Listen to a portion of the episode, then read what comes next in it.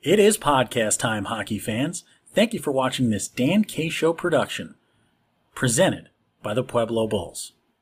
Hello, folks, and welcome back once again to the most watched show in junior hockey, the most listened to podcast in junior hockey, the most viewed Instagram stories in junior hockey, and every once in a while, the most ballparks visited in junior hockey. Dan K and I are on a ballpark revenge tour because we've been so busy the last couple of years. We just haven't had time to ourselves to be able to go and enjoy the finer things in life, aka baseball. But this year, we are getting after it. And a man who always gets after it because he doesn't know any other way to survive, Coach Jim Henkel of the NCDC Connecticut Junior Rangers. Coach, how are you? I'm well. I'm well. Um, yeah, it's uh, I like to get after it a little bit. I'm happy to see you guys are actually outside of a hockey rink, and um, you know, I, I, follow you guys obviously on Instagram, and uh, I see some of your posts, and uh, look like you got some pretty good venues you hit up, and uh, I'm a little bit jealous. Um, you know, there are some some venues that I'd like to hit, but uh, going to a baseball game and enjoying uh, a day out in the sun and, and enjoying the environment is is always peaceful uh, and you guys uh, deserve a little bit of off time, I guess. Thank you. Yeah, we. I like the I guess you sneak in there. Yeah, sure. Why not? yeah. Take a go ahead. You take know, some time for yourselves. You get you get a hot minute. That's it. That's that's really it. What uh is there a baseball stadium on on your list that you like your dream spot that you want to go to you haven't been to yet? Uh, so I'd like to go to Wrigley Field, okay. uh, just because it's a it's an older um stadium. Uh, I've been to uh, quite a few uh, baseball stadiums, so um, but I, would like to get out to to Wrigley. I, I, think that would be a really really cool uh, scenario. Um, but we'll see. Um, I've been I've been out to uh, San Francisco. I've been to Dodger Stadium. Obviously, been into the Northeast stadiums.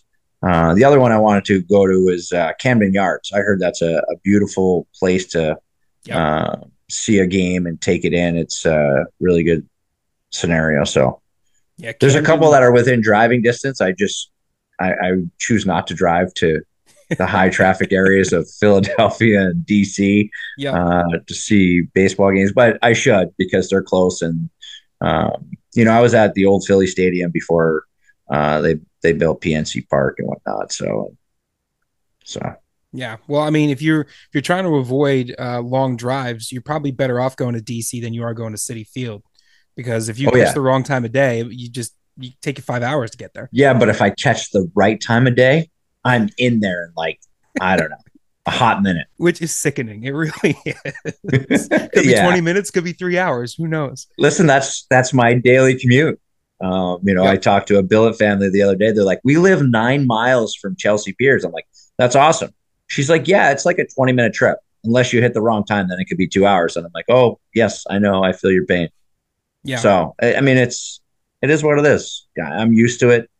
Um, you know, I was just down and visiting my parents in North Carolina. Um, they're uh, just outside of Wake Forest area, mm-hmm. and uh, there's no traffic. It's weird. It's weird. Seventy it? mile an hour roads. Yep. And there's no traffic, mm-hmm. and it's not like it's not a big area because it's it's not densely populated like the Northeast, um, but you're not far from Raleigh, so there's plenty of traffic, plenty of people, uh, but there's no traffic. There's it, it's all moving, it's all flowing. Uh, people know what lanes to be in. Yep, which is part of the part of the uh, the positive equation. Um, but yeah, I was just down there. It was beautiful. It was very uh, very relaxed and uh, peaceful.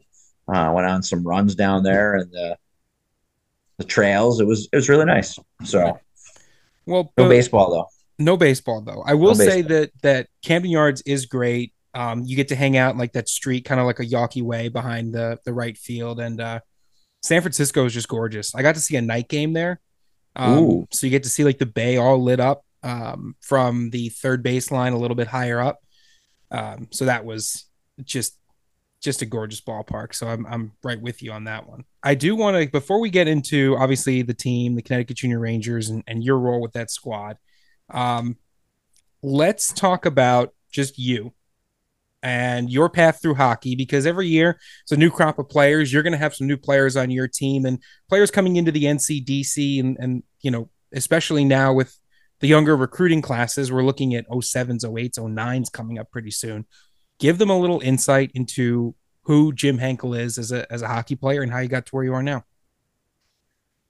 Yeah, I mean, going back, uh, I grew up in New Jersey, uh, and hockey wasn't really uh, as prominent as it is now. Uh, it's it's really exploded uh, significantly, uh, which is why you see the influx of you know the Mid Atlantic players really starting to kind of flood the NCAA ranks, and then obviously making their way to the NHL.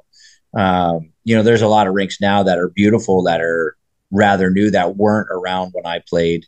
Um, you know, when I was growing up, played at a rink that was outdoors. You know, it had uh, mesh tarping in Old Bridge, New Jersey that I played in. And the only area that was covered was the snack bar area and the locker rooms. Uh, and when when you played at six seven a.m. and that wind was whipping, you really you know it, it was it was tough to play in. Um, so you know, growing up there, you know, there wasn't really a ton um, in that area. You played, you got on the ice where you could. Uh, my parents, when I got to be, I think it was like 12, 13, um, my parents started driving me down to Pennsauken to play for the Little Flyers because that was the closest uh, program for us, double A wise, that made sense. Uh, so I went there, played for a year, um, and it, it, took its toll between the driving, uh, being in a car an hour and a half each way three times a week. Uh, so I came back closer to home, played a couple years of you know bantams and midgets and high school. Uh, did really well, grew a lot. Had two significant coaches uh, in those realms that really kind of taught me the game uh, on and off the ice. Um, made me more of a cerebral player versus just a physical aspect. I learned a lot as far as systems are concerned. Uh, and then I was able to kind of, I guess, catapult that into going up and playing juniors for Gary Dineen and the Springfield Pics uh, back in the old uh, EJ days when it was just starting up. Um, played a couple years there, and then I was able to go play Division One hockey at RPI. Played four year four years there, um, and then I was able to kind of parlay that into you know an eight nine year playing career between the American League and the East Coast Hockey League. Um, you know, and then I got out of playing and it was, you know, I still wanted to be involved. Um, and that kind of led me down the path of what avenue do you want to go? Um, and I've, I've done it all. I've done the private side of it where it's just lessons and tutoring and teaching skating, um, and clinics and, and camps. Uh, obviously the coaching side of it. I've been down the officiating side of it. Uh, so I, I kind of engulfed myself with the game of hockey uh, and then I kind of found my way with a couple of uh, people that I was very comfortable with in the game that kind of helped guide me into the role I'm in today. You know, they say that in in junior hockey you have to wear a lot of hats. Your closet is just stuffed full of the hats that you have worn across your life. It is if there's a thing in the game of hockey, I feel like I can just text you and ask you, and you've probably done it at this point. Yeah, it's uh, it's funny because people always send me random questions, whether it's rules, whether it's hey, can we do this? Hey, can we do that? Or I'm having a problem with this system. How did you get it to work?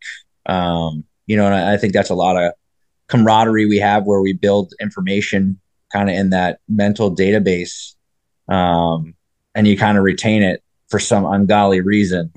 and it, and it always kind of comes back and it's like oh yeah i had that question a couple weeks ago. Yeah this is the scenario. Um, i think as far as hats are concerned i think everybody that's a coach wears a lot of different hats um, you know and, and as you get into it and you start really doing this job and you start really kind of peeling back the layers and adding on the years um, i've found that i've become less and less of a coach uh, and more and more of a sports psychologist and a mentor. And then the third aspect is coaching. Um, you know, the the biggest factor that I've come across with a lot of these kids coming in now is COVID has taken a significant uh, toll mentally and emotionally on a lot of kids that they've really struggled to kind of get out of their comfort zone Um, and that's where the sports psychology aspect of it comes into it. And you kind of get them to break the walls down a little bit and release the barrier. And then they get more comfortable. And then their performance, you know, elevates significant. Uh, the mentor role for me is is significant in the fact that uh, the year we went to the finals, I still got kids on that team that text me and call me. Uh, just had a kid graduate and said if it, you know send me a text, coach. I just want to let you know I, I, I finished the job. And this is a kid that wasn't going to go to college. Not only did he go to college, he graduated, uh, played four years, and he's like pumped that he has a college degree that he can go out into the real world and not have to be a, a, a ditch digger or a grunt. Mm-hmm. He can actually go get a job and, and support himself and look to start a family uh, and not have to do two, three, four jobs to do it.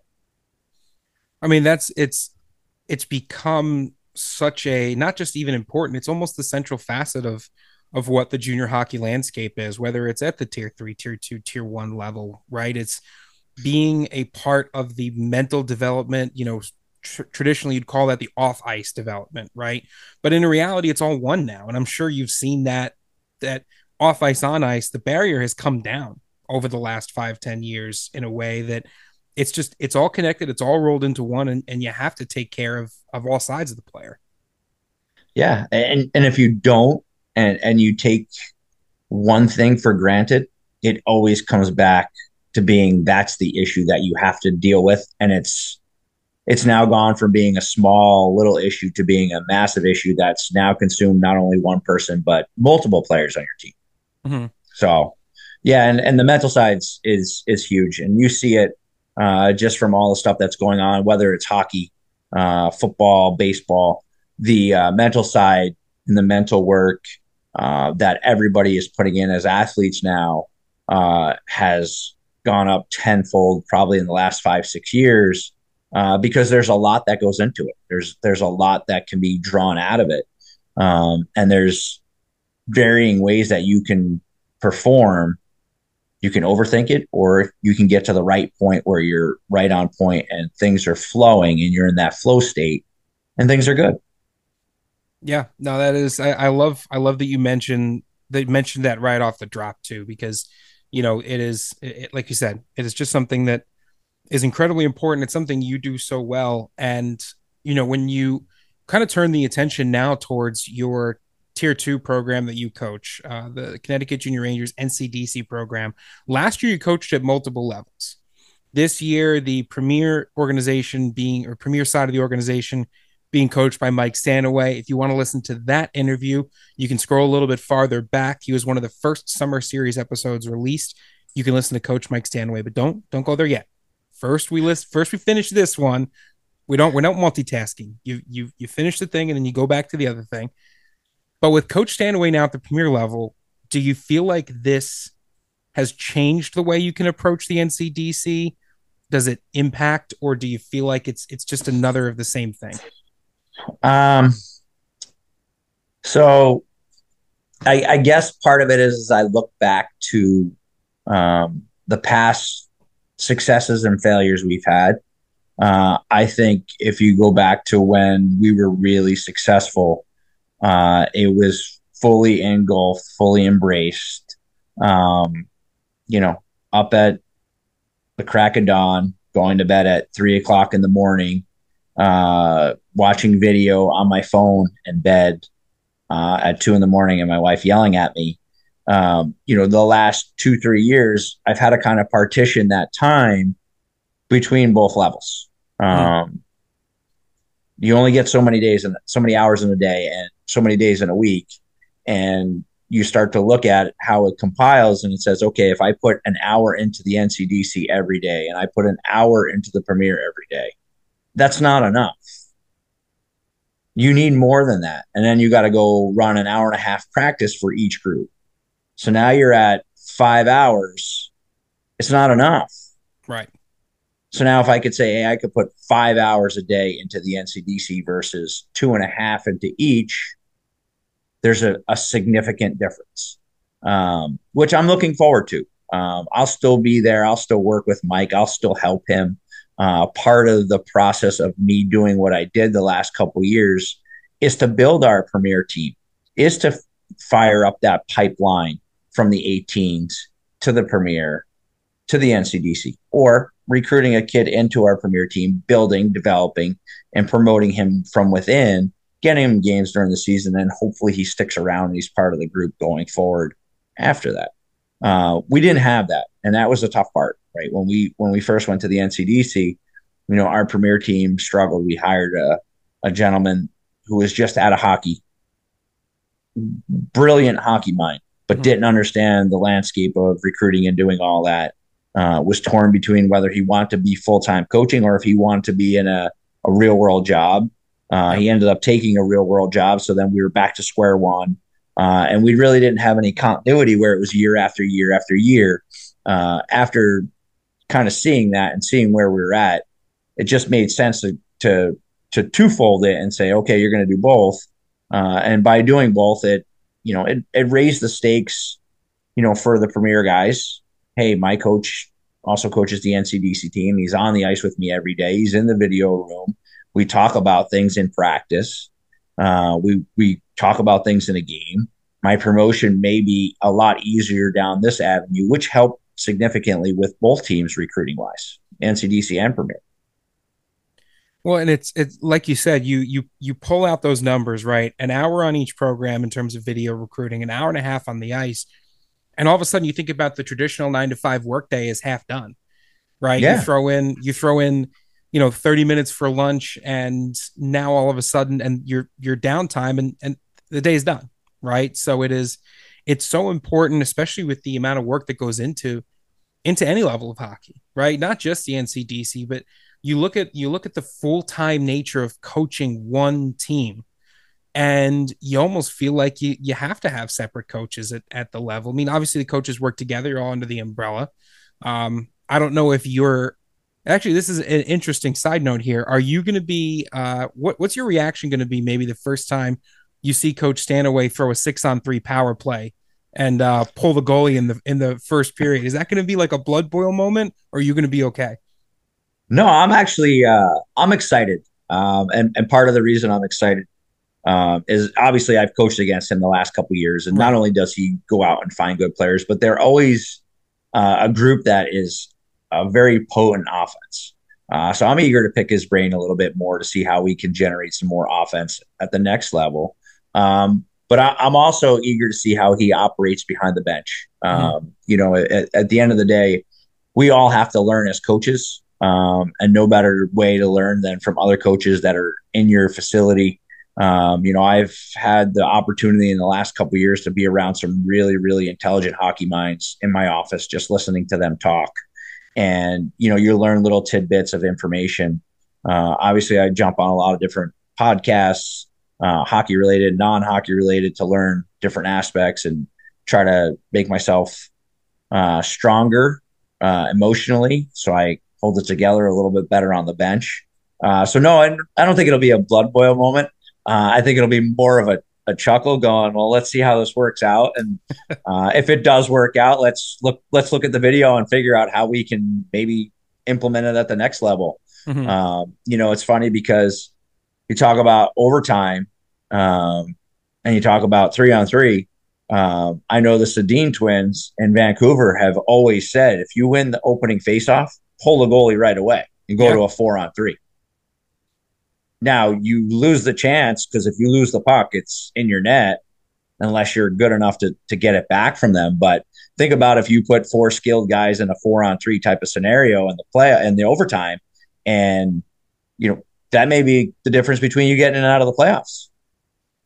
Yeah, I mean at that point, right? Especially if you are in a playoff scenario, yeah you you don't want to the the three on three as much as you know it, it, does cause some division in in the game of hockey i don't particularly like it for overtime i get why it exists but to only have three skaters in front of you and usually when one team's on the attack the defending team is swapping out one or two guys so you're just yeah. constantly in a rush situation I, I, I don't hate that idea no so i mean it's you know you, you start to think about that uh, scenarios and again, like they they implement that because they want more offense. They implement that because they they know how exciting it is. Right, mm-hmm. it's a back and forth. Um, you know, so it's fun. It's great for the fans. It's not great for the coaches or, you know, the blood pressure or, you know, how many how many miles you got to run after a game if you if you take one on the chin because of it. Um, but at the end of the day, it's exciting. It's fun. Uh, it's a different element. It's something added into a practice environment that wasn't there a handful of years ago. Um, again, and you, you talk about having somebody that can handle, you know, video breakdown, somebody that's going to handle the lineup and the line charts. And that's not going to be something I have to do. I mean, there were days I was going in, doing video with the NCDC team, getting on the ice for an hour, half practice, getting off, doing line charts, changing, putting my suit on, going on the bench and coaching. Um, it, it was a lot. It was a lot. And again, it wasn't a scenario that was, hey, you have to do this. Uh, it was a scenario that was, hey, I think this may be the best scenario for our program right now until we get our footing. Um, and I guarantee if you ask a number of coaches, would they have come to coach our program three, four years ago? I'm going to tell you no, they wouldn't have. They wouldn't have signed up for that. And a lot of that was there was no reputability, there was no significance to our program, there was no winning, you know, tied into it. You know, it was we we got by. Um, and then the other factor that's going to be uh, significant is the connection, right? Like I've built a significant connection between the NCDC and Premier Team. Um, they were one big family. We went on road trips together.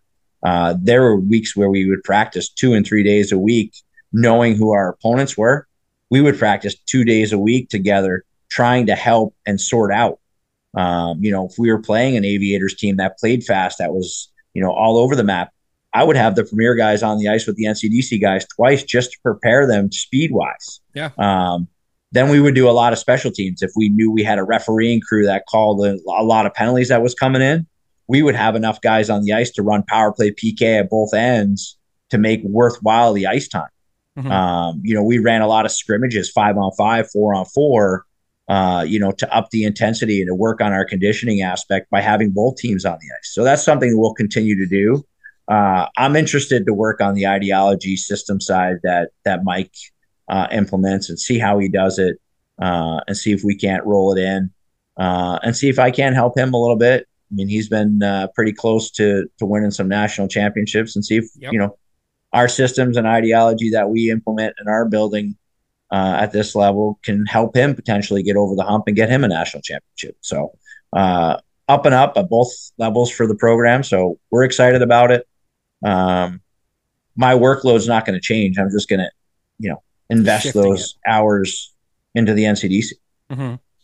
Yeah, it, it is part. I mean, you had the you, you, spoke about reputation, right, and the reputation of the organization, and and what you've built over the last couple of years is is incredibly impressive. And you you look at an organization as we turn our attention to the NCDC specifically, an organization that has has been to a Dineen Cup, an organization that is a a constant factor every season at the end of the year when you get to playoff time. The Connecticut Junior Rangers loom kind of in the corner over the shoulder of every every Dineen Cup hopeful.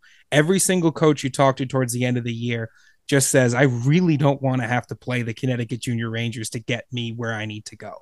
Um, and I think that's part of of you know the what you give to the players, the systems work that you obviously have built up a lifetime of understanding, um, and the quality of player you recruit. So now we look at what you're building for this season for the NCDC. And we talked a little off air about, you know, I'm going to ask you the hockey question of how does the team look? And you can either give me the hockey answer or you can give me you can give me the answer you gave me off air. Either one's fine, but how does the team look right now? And if you want to throw an add-on for for players that are coming down the pipe, right? These 07s, 08s, 09s. What is something about the Connecticut Junior Rangers that might set you apart from from other organizations at this level? All right, so we'll start with the first aspect. Yeah. Uh, how does the team look?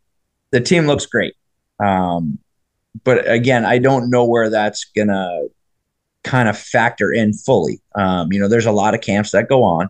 Um, you know, we'll have some kids taking part in some USHL camps. Uh, we'll have some kids taking part in North American League camps. Um, obviously, with that being said, uh, like I said off air, until I see the whites of their eyes in August, um, I don't really know what my team is going to look like. We work hard uh, as a coaching staff uh, in every league and every venue, uh, whether you talk about the NHL, uh, NCAA, the USHL, the BCHL, the NCDC. We work hard to recruit players on a consistent daily basis. Um, my team, I like where we're going. I think we're going to be uh, as deep, if not deeper, than we were last year. Kind of getting back to the shades of when we went to the Dineen Cup. Um, how they perform and and how long it takes them to get acclimated uh, is a factor.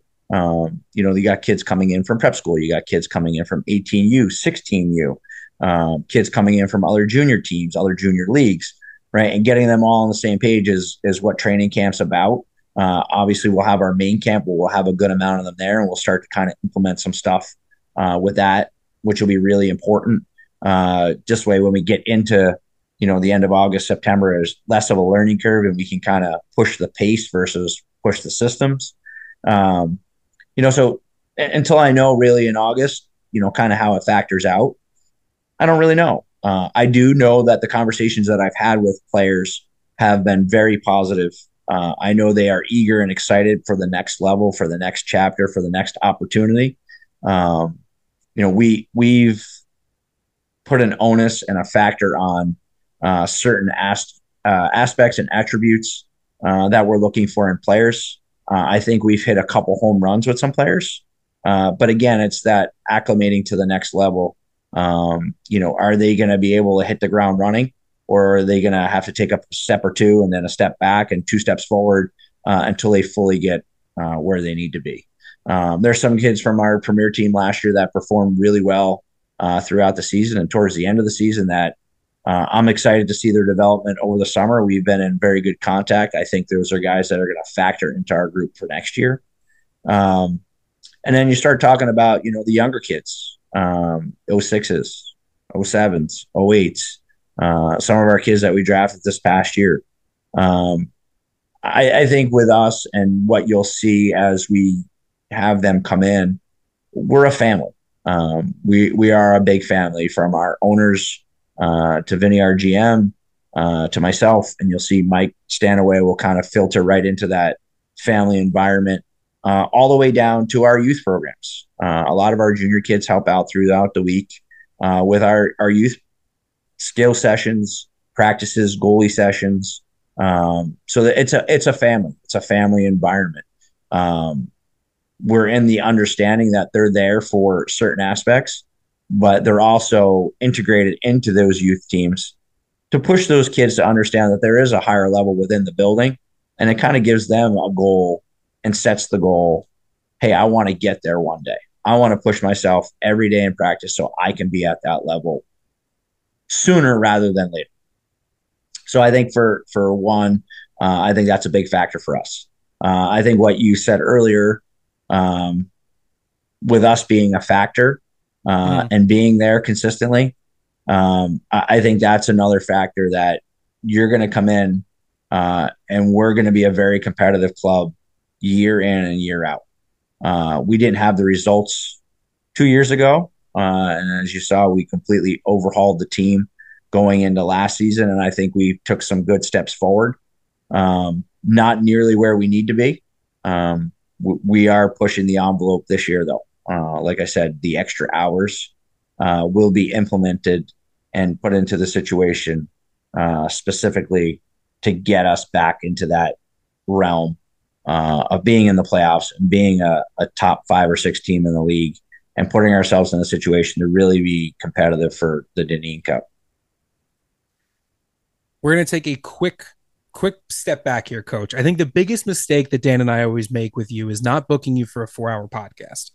That is that is the biggest thing. And I think I I've come up with a solution. I was thinking about this last night. I think what we're gonna do with you this year is once a month we're gonna have you on and we're gonna pick a topic. We're gonna we're gonna do a Connecticut Junior Rangers check-in, but then we're gonna pick just a topic, whether it is fitness, which I know you're so passionate about, the mental side of the game, which you're so passionate about, Could be a baseball check-in in September. How many baseball games have you gone to? But I think I think that's the the only solution because a four-hour podcast, I have trouble getting through like history podcasts that are four hours long. So we will we'll try to do that. How's that sound? I'm in. I like it. Love it. Um, we're going to take a quick breather here so that we can play a game. We have we have gone through some of the conversation here. You've just heard it. We're now going to play the second half of minor chats. Where you're going to be asked rapid fire personal questions. There are no wrong answers, but some answers have been wrong in the past. You do get to pass if you don't know an answer or would like to skip.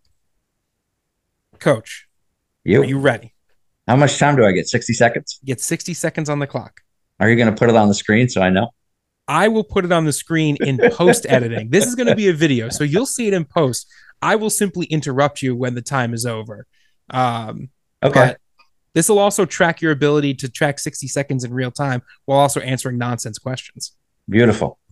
Does this time start when you finish the first I- question, I'll- or I will tell you right no, away? no, time starts right away. I got to be quick too. This is just as much on me as it is Okay. on you. All right. So it's on you. This isn't uh this isn't Family Feud where the, the clock starts once I finish the first question. No, huh? I, I just got chirped by Jay Witta for being too slow on my questions. So now, so now we gotta we gotta make sure we speed things up. So we'll start in three seconds. Three, two, one, go. What is your favorite color? Blue. You could only eat one food for the rest of your life. What would it be? Chicken cutlets. Cats or dogs? Dogs. Going for a peanut butter and jelly? Are you a chunky, super chunky, or creamy guy? Super chunky. Favorite movie? Ooh, rounders. What is your what is your go-to coffee order? Black. Name your favorite Taylor Swift song. Fearless. Other than Taylor Swift, what is your favorite band? Ooh. Uh Dave Matthews Band. If you weren't a coach, what would your job be? Uh pass. Are you enjoying this game show so far? Yes. Do you think snakes are trustworthy? Yes. What is the hardest working position in the game of hockey? Oh, uh center. Favorite topping on a pizza? Ooh. Um mushrooms.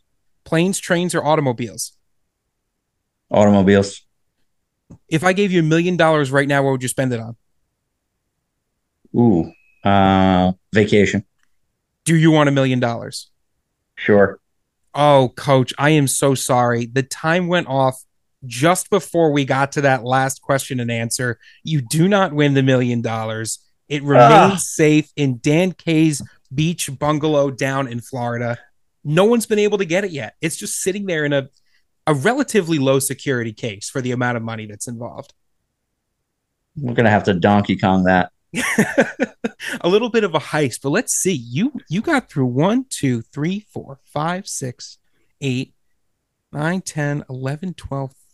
Coach, I think you, I'm going to have to go back and double check the video. You might be the leader in the NCDC clubhouse after this one. Now, for the folks watching at home, I will have already verified the leaderboard will come up and you'll see the correct answer. But I believe, Coach, you might be on top of the leaderboard right now. I like it. I said I said pass on the work thing because I can't see myself doing anything outside of hockey. that was an interesting pass. I will give you that. That's usually one that that most people kind of kind of have, and maybe it maybe it showcases that uh that dedication we were talking about before. It's only coaching for you. All in, baby. All in. Well, I I will tell you this, coach. I uh as we get started, as we start to wrap up here, just because we're running out of time, I want you to think about your parting words. I want to briefly touch on your exercise routine. We know how how much you get after it. We know how much you exercise, and and truthfully, on days like this morning, when I just didn't want to go for my run, I've been doing doing two to three mile runs every day plus gym sessions. Gotta gotta get rid of some of that pandemic bread weight. The bread is delicious. The pasta, I make a seafood ravioli from scratch that'll knock your socks Oh. off, but will make Oh. you gain 25 pounds in about six months if you eat it enough. So uh trying to work that off. And uh there are days when I don't want to work out and I think, what would Coach Henkel do? And and I think in that in those moments, I know Coach Henkel somewhere is lifting some kind of weight. And that gets me that gets me going to the gym. Yeah, so I mean, I think the biggest factor is varying it. Mhm. Um, you know, I, I I was I was going to a CrossFit I went back to my own routine, doing my own thing, which consisted of running every morning uh, and then doing a workout. And it was more of a typical bodybuilding push pull, upper body, lower body kind of circuit stuff that I would do. Uh, now I'm back into this. Uh, you want to say it's kind of like a boot camp, CrossFit style. Okay. Uh, and the workouts have been great. It varies, right? So one day it's 12 minute EMOMs, three sets of it. Uh, one day, like today, was a 12 minute AMRAP, but I did, you know, probably three, 10, 13 different exercises. And it's 12 minutes of go. Uh, and each portion of it had a cardio component. Uh, so it's not where you have to be, you know, on the the blacktop running for three miles. Uh, it was, you know, some cardio with the bike, some cardio with rowing, and then a little bit of running involved. Um, and, and a lot of it is getting your heart rate up, keeping it at a sustainable level that you can actually push a good pace. Uh, too high of a heart rate, you can't push through. You're you're constantly taking breaks to, to get yourself to calm down. Too low of a heart rate, you're not burning enough calories. Right. Uh, and I think a lot of factors that people don't understand is just because your workout ends doesn't mean the burn is done. Uh, so there's a post workout caloric burn uh, that is just as big of a factor. Um, right. So when you're done working out, don't shut it down right away. Right. Go for a five minute walk because those calories will be significant in burning ancillary fat, not necessarily muscle building or uh, conditioning where your heart rate or your uh, lung capacity grows, but the the thermogenic burning post workout and a five minute walk is significant. Um, that's where a lot of people miss out. They get done with their hour workout and they're done. They shut it down. They don't do anything else. Mm-hmm. Um, you know what I've what I was starting to do is I would do you know a five to seven minute walk, stretch, and do like a twenty minute run, and then go do a forty five minute left and then I'd go on the bike for five minutes or seven minutes or walk for another five minutes. Uh, and again, it doesn't have to be a fast pace. It doesn't have to be, you know, where we're in a marathon walking. Get on something that's comfortable for you, but you feel like you have to work a little bit and go for a walk.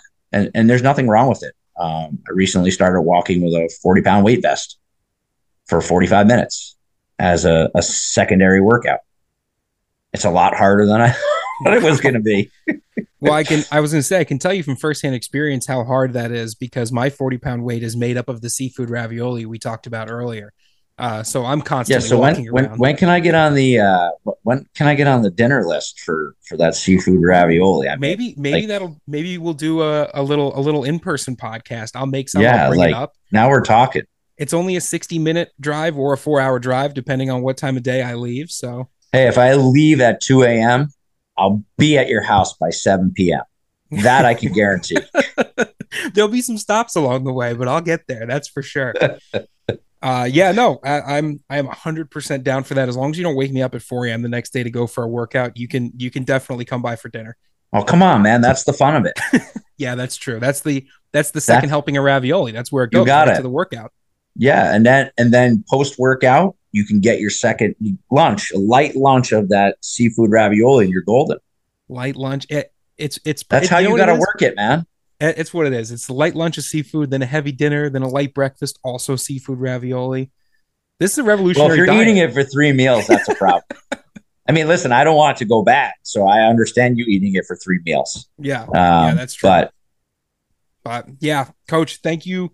Thank you so much. Before we let you go, we've got a couple minutes left. I want to make sure we get your parting words in here. It could be anything you want, whether it's a future recruiting class, a team coming up, or just for the parents at home. Anything you want to let them know. Yeah, I mean, listen, uh, I'm I'm grateful for the work that you guys put in. Um, I think our league is is grown by leaps and bounds from the beginning. I think uh, very bright days are ahead for our group, um, and I think you know with the expansion, I think it's new things are on the horizon. I think there's a buzz. Uh, a lot of coaches that I've talked to so far this spring uh, slash summer uh, seem a little bit more energized than than years in past. Um, I know our league meetings behind the scenes and what we've been doing has been great. Um, you know, and I'm excited for for the next steps for this, uh, and I'm excited for the next grouping of players that get to come in. Um, you know, when one ends, the next one begins. Um, you know, and this has become a 13 month type of job. Uh, but I'm excited to be part of it, and I'm excited for you know the foundation to continue to grow. Um, and and for us as a program, I'm excited for this year coming up. Uh, obviously, knowing Mike's part of the group, um, you know the players that we've been in touch with, recruiting wise, that haven't kind of signed on yet, but also the kids that we have signed. Uh, we've got some really good things going, and uh, I'm excited to get this this show on the road and, and get this group going. Main camp's going to be a lot of fun. Uh, it's a grind, it's tiring, but I, I, think it's well worth what we do. Um, and and we'll finally find out how good a shape I'm in once main camp runs around. Love that, coach. My parting words here are work hard, keep it fun. You've heard a lot of a lot of both today on today's podcast that you know you've got to put the work in. You you've got to you can't expect results without putting in the work, which I think might be the updated version of no pain no gain because we don't we don't want to hurt ourselves. We want to make sure that we are we are growing, that we are changing, that we are improving. We want to make sure that we're doing all of that within safe limits, within what we know our bodies can accomplish. But we also have to make sure that we have fun, that we take that time, that we go to a baseball game, that we, you know, learn a new skill, that we just sit back, cook dinner, and and maybe shut the phone off for 45 minutes. It's a little bit of both. It's all important. Thank you so much for joining us. Thank you to all of our sponsors, our presenting sponsor, the Pueblo Bulls.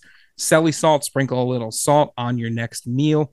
Body Trick, you can get all of the all the products, all the all natural products that help your body smell great and stay clean, especially for those hockey parents out there. Those bags, yeah. odor gone. So we want to thank all of those sponsors and thank you for listening to the Dan K Show podcast. We'll see you again soon.